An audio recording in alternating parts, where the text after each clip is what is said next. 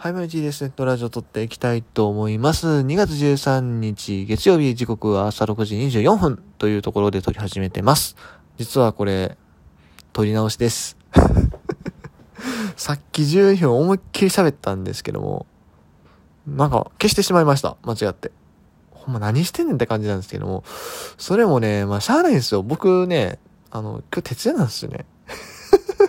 や別に徹夜にすべきね、じ、事情は全くなかったんですけども、なんなら12時半のなんか僕お布団入って寝ようかなって思ってたんですけども、そのタイミングでちょっとまあ用事ができまして、で、それでね、まあ2時間ぐらい起きてて、で、そこからまた寝ようかなっても寝れへんねんな。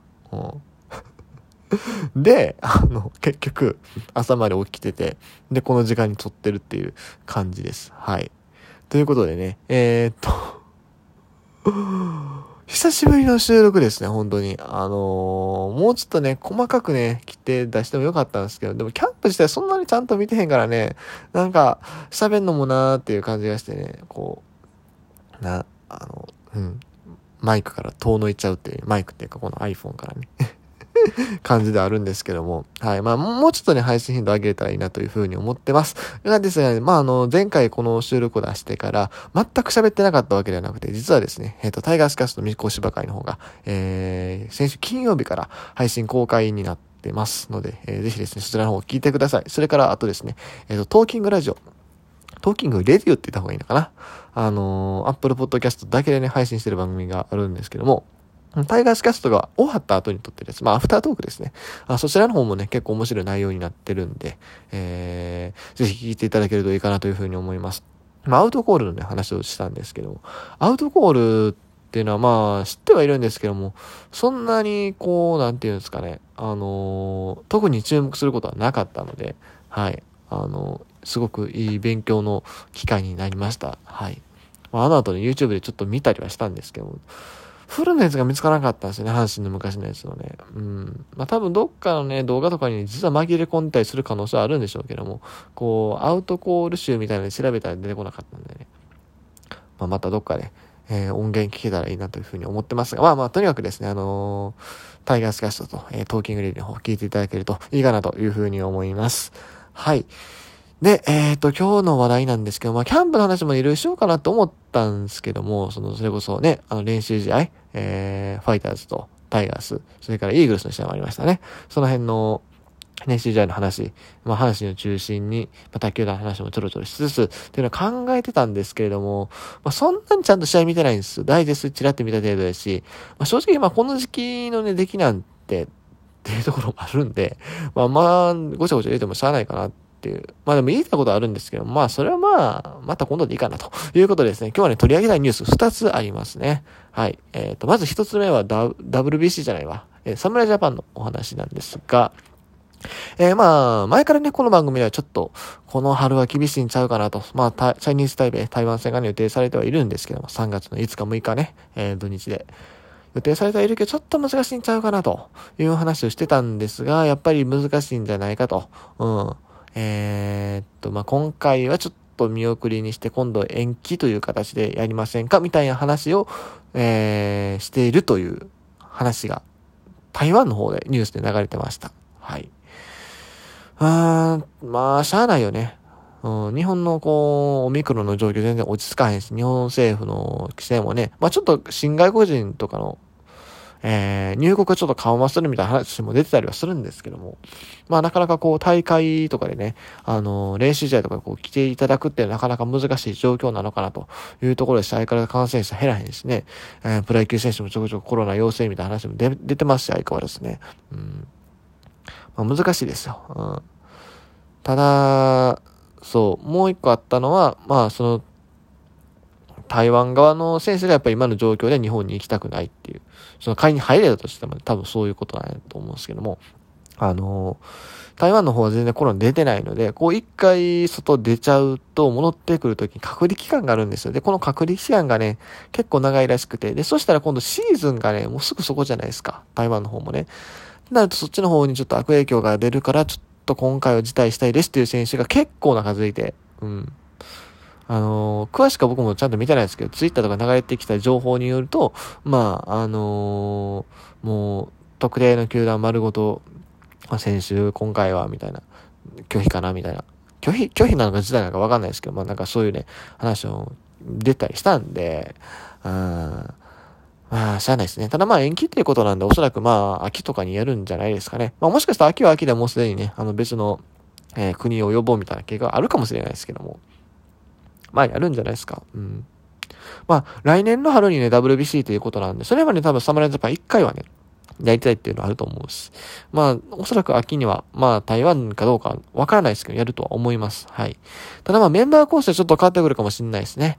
あのー、今回まだ1年ね、余裕があるし、まあ、栗山さん初めてということで、若手中心の構成になるんじゃないかと、報道を見てるとねそ、そういう雰囲気があるんですけれども、うん、多分ね、秋にやるってなるとね、それなりにこうメンバーをね、あの、WBC 仕様にしてくるんじゃないかなというふうに思います。はい。まあ、ある程度主力中心で、まあ、ああれですよ。あの、2019年プレミアム12みたいな感じでね、五輪の前の国際試合っていうところでね、そう、そういう割とガチめの構成してましたけども、今回も同じようになるんじゃないかなと。まあ、プラスちょっと若手多めに多少はしたりするかもしれないですけどね。うん。そんな風に思いますね。はい。まあでも今回もね、できればメンバー発表ぐらいはとりあえずしといてほしいなっていうね。うん。まあ実際しないにしても、ちょっと聞きたいよね。来て、できればグッズ出してほしい。グッズ出してくれたら僕は佐藤輝明のがあれば買うんで。そのユニフォーム変わったじゃないですか。なんか、何だっけ。えっと、なんか無双ラインやったっけ？なんか、なんか言ってたよね。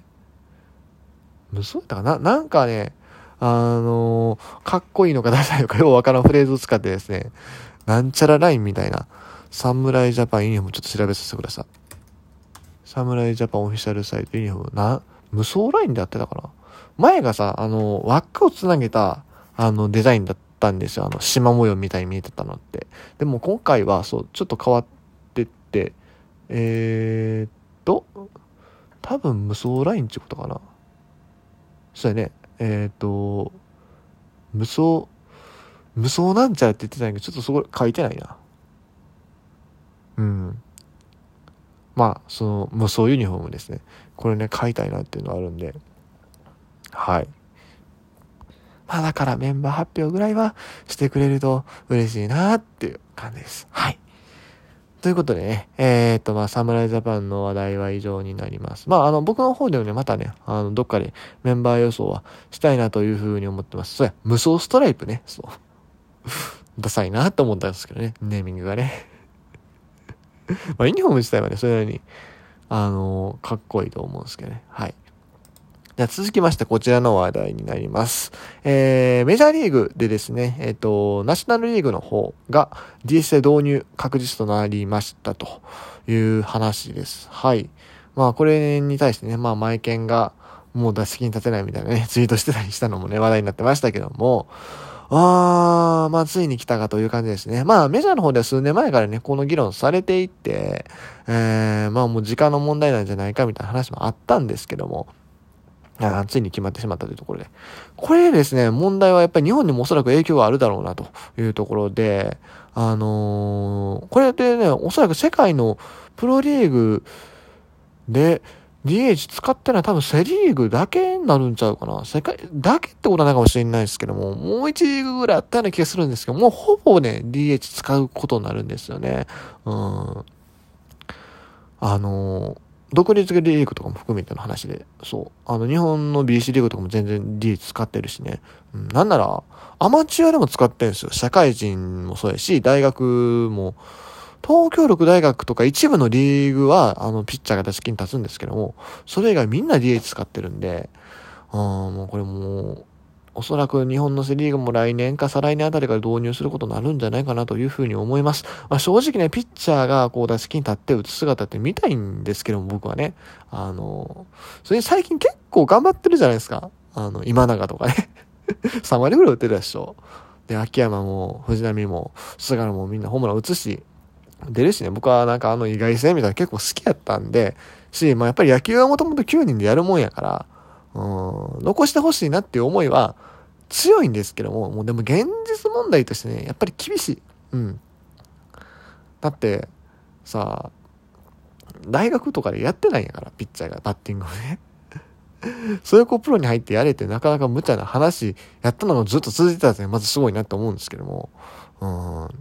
まあこれはもうしゃあないかなというふうに思います。まあ今年はね、あの現地観戦行く機会があったら、ピッチャーのね、あの打席をしっかり、えー、見たいなというふうに思います。はい。まあ、なんか面白いエピソードとかね、また増えてくれたらいいな。うん。はい、もうこれもセリーグとパリーグの違いって何やねんって感じになってきますけどね。これもアメリカも多分一緒だと思うんですけども、その分け方意味あるっていうね感じはしてきますよね。うん。そこのルール一緒なんやったらもう、ね、あの、1リーグにするなり、まあ、あの、1部戦、2部戦にするなりね、それでもええんちゃうのって話になってきそうな気はするんですけどね。まあ多分そうはならないんですけども。はい。まあでもちょっと個人的な寂しいなという話ですね。さて、ということで、えー、本日の話題は以上ですかね。微妙に1分ぐらい余っちゃったんですけど、キャンプの話する？するにしてもね、ちょっとね、尺が足りないんですよね。各球団まあいろいろ見てはいるんですけども。